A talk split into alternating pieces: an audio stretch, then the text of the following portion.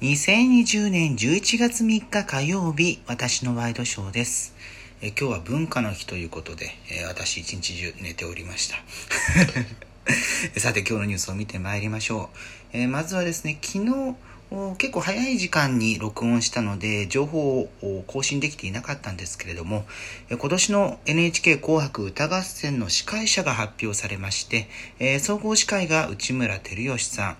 赤組司会が二階堂ふみさんそして白組司会が大泉洋さんに決まったと発表されました。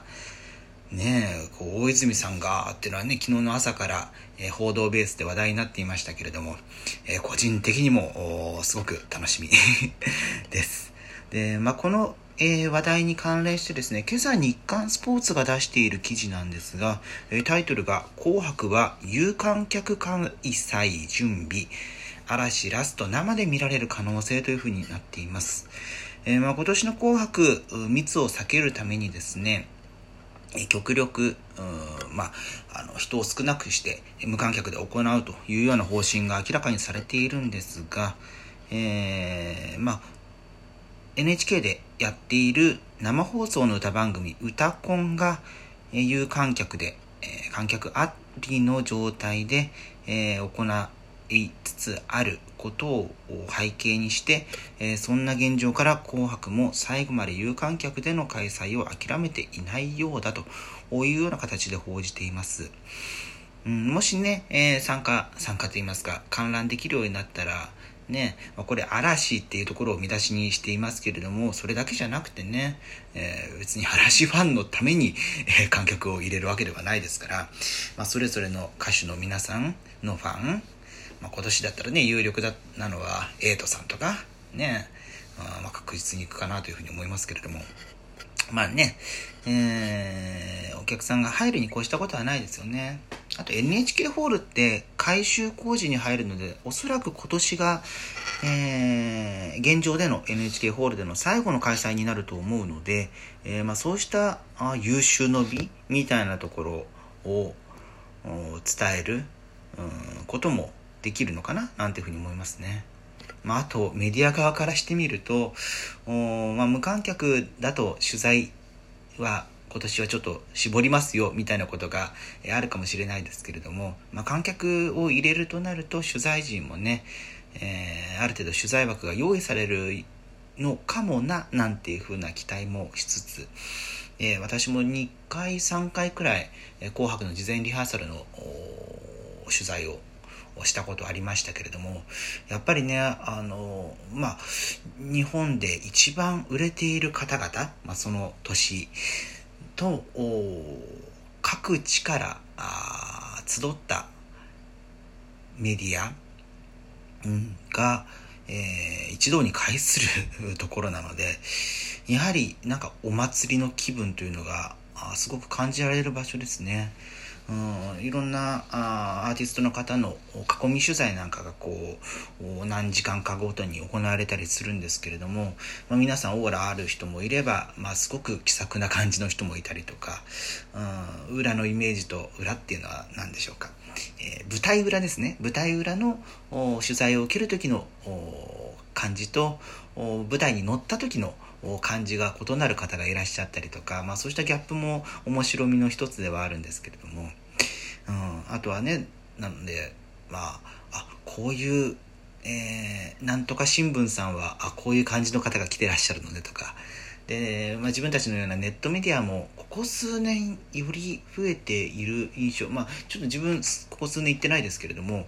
えー、最初に行き始めた時よりはあ多彩な、えー、サイトさんとかが取材されているようなこともあったりするので、まあ、そうしたところでも楽しめる のがあ個人的には今年どうなるのかなちょっと気になったりしますね。さて続いての話題です。え共同通信が伝えているんですが、厚生労働省は3日までに国民年金保険料の支払いに IC カード、電子マネーやスマートフォンの QR コード決済を使えるようにする検討を始めたと。21年度以降の導入を目指すというふうな形になっています。まあ、現時点でもその現金支払い以外に口座振替やクレジットカード払いもできるんですけれども、まあ、ここに若い世代が使っている QR 決済などを加えることによって納付率を上げる狙いを示しているというようなことです。まあ、うん、クレカ対応してて QR コード対応しない理由ってあんまりないですからね。うん。まあ、あの、公共料金の支払い書もかなりのものが QR 決済に対応して、ね、LINEPay とかは結構、そちらの請求書払いを使ってくださいみたいな広報戦略を取ってたりもするので、まあ、そこに乗っかるっていうのは一つの手かななんていうふうに思ったりしますね。まあ、いずれにせよ決済手段が増えるってことはね、えー、支払う機会接点を増やしていくことになるので、まあ、納付率向上には寄与する可能性があるなというふうに思いますね。えさて続いての話題です。まあ、今日午前中から午後にかけて結構注目を集めていたんですけれども、えタイツのメーカー厚木の公式ツイッターアカウントが行ったハッシュタグラブタイツという企画が物議を醸しています。えー、まあ、昨日がですね、タイツの日という記念日だったことを受けて、えー、イラストレーターに、えー、描いてもらった、まあ、厚着の商品を着用した女性キャラクターのイラストを紹介したわけなんですけれども、えまあ、それがですね、うん、まあ、性的なあ文脈で、え伝えられているんじゃないかということで反発をしていると。ツイッターユーザーがですね、というような状態ですね。えー、まあその中で、えー、同アカウントはですね、えー、素敵なイラストばかりで動機が収まらない中の人、みんな可愛くないですかと、まあ、こうしたことを発言したこともありですね。えー、まあ、明らかに際どいとかあ、そうしたような反応が相次いでいる状態になっています。えー、まあ、こうしたことをね、うん、まあ、どこをターゲット層にするかというのが一つありますよね。うん、まあ、あの基本的に、えー、厚着のタイツというと、まあ、購入される一番のターゲット層は女性という形なんですけれども、例えば画像が、えー、男性に、訴求する、ような内容の広報戦略を取った場合、まあ、そこのギャップみたいなところが、え批判されてしまう懸念があると。あとは、まあ、ここ最近その、なんでしょう、え性を感じさせるようなコンテンツを企業が、え、広報的なアカウント、まあ、看板でもありますよね顔的な、えー、ところで、え、行うのはいかがなものかという風潮が相次いでいまして、え、つい1週間ちょっと前ですか？もうタカラトミーが、え、ツイッターアカウントで、えー、まあ看板商品であるところのリカちゃんがあまああの小学校、ね、小学生だという設定のものですけれども、まあ、その商品の個人情報を紹介するというようなものが、ま、性的な、え、文脈なんじゃないかということで、え、大きな非難を浴びて、え、まあ、どのツイートに対してかという明言はしなかったんですけれども、まあ、タカラトミーはそのツイートを削除した上でお詫びをしているというようなことがあって、まあ、立て続けにですねこうしたことが起きているので、えー、まあ、広報戦略どういうものが正しいのかっていうところを改めて考えるタイミングに来てるんじゃないかななんていうふうに思いますね。うんまあね、いわいわゆる炎上というところとは、まあ、うん今までの炎上っていうのは多少笑い話にもできた部分もあるんですが、まあ、そこに、えー、性とか、えー、そういうところが関わってくると、うん、一概にうん炎上という言葉で一括りにするのもどうなのかななんていう気もしますけれどもね。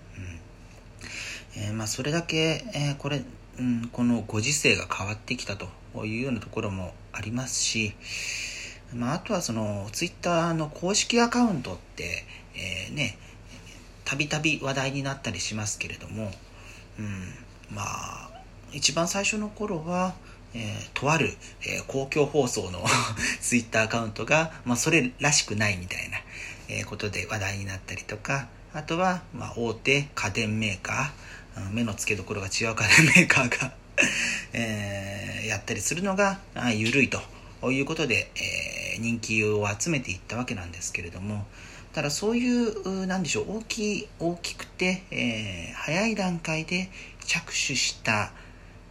うんアカウントたちが、まあ、それなりの地位を築いてしまって、まあ、殿堂入り的な感じになって、えー、でそれを追いかける、まあ、フォロワーってここで使っちゃうと 違うフォロワーの意味と勘違いしちゃうかもしれないですけど、えー、まあ後から、え、そこを目指す、え、ところはよりですね、えー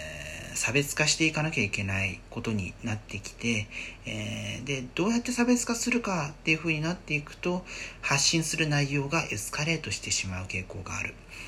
で今あ、まあ、今回ご紹介したあの2つの炎上事例、えー、がそれに当てはまるわけではあ当てはまるかどうかというのは明言できないですけれども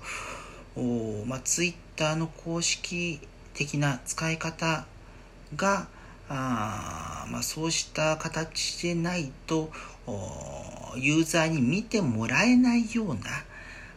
背景が、えー、あるんじゃないかと。いうようなことは、まあ、日々、えー、ツイッターね、365日、6日、えー、毎日見てる立場からすると、えー、若干そういう状況が変わってきてるなっていう印象はありますね。うん。なので、まあ、そこでどうやって正々堂々とね、うん、やっていくのかっていうのはありますが、うんまあ、人が不快に思わないというところは、えー、第一条件になるんでしょうね。ということで、11月3日火曜日でした。それではまた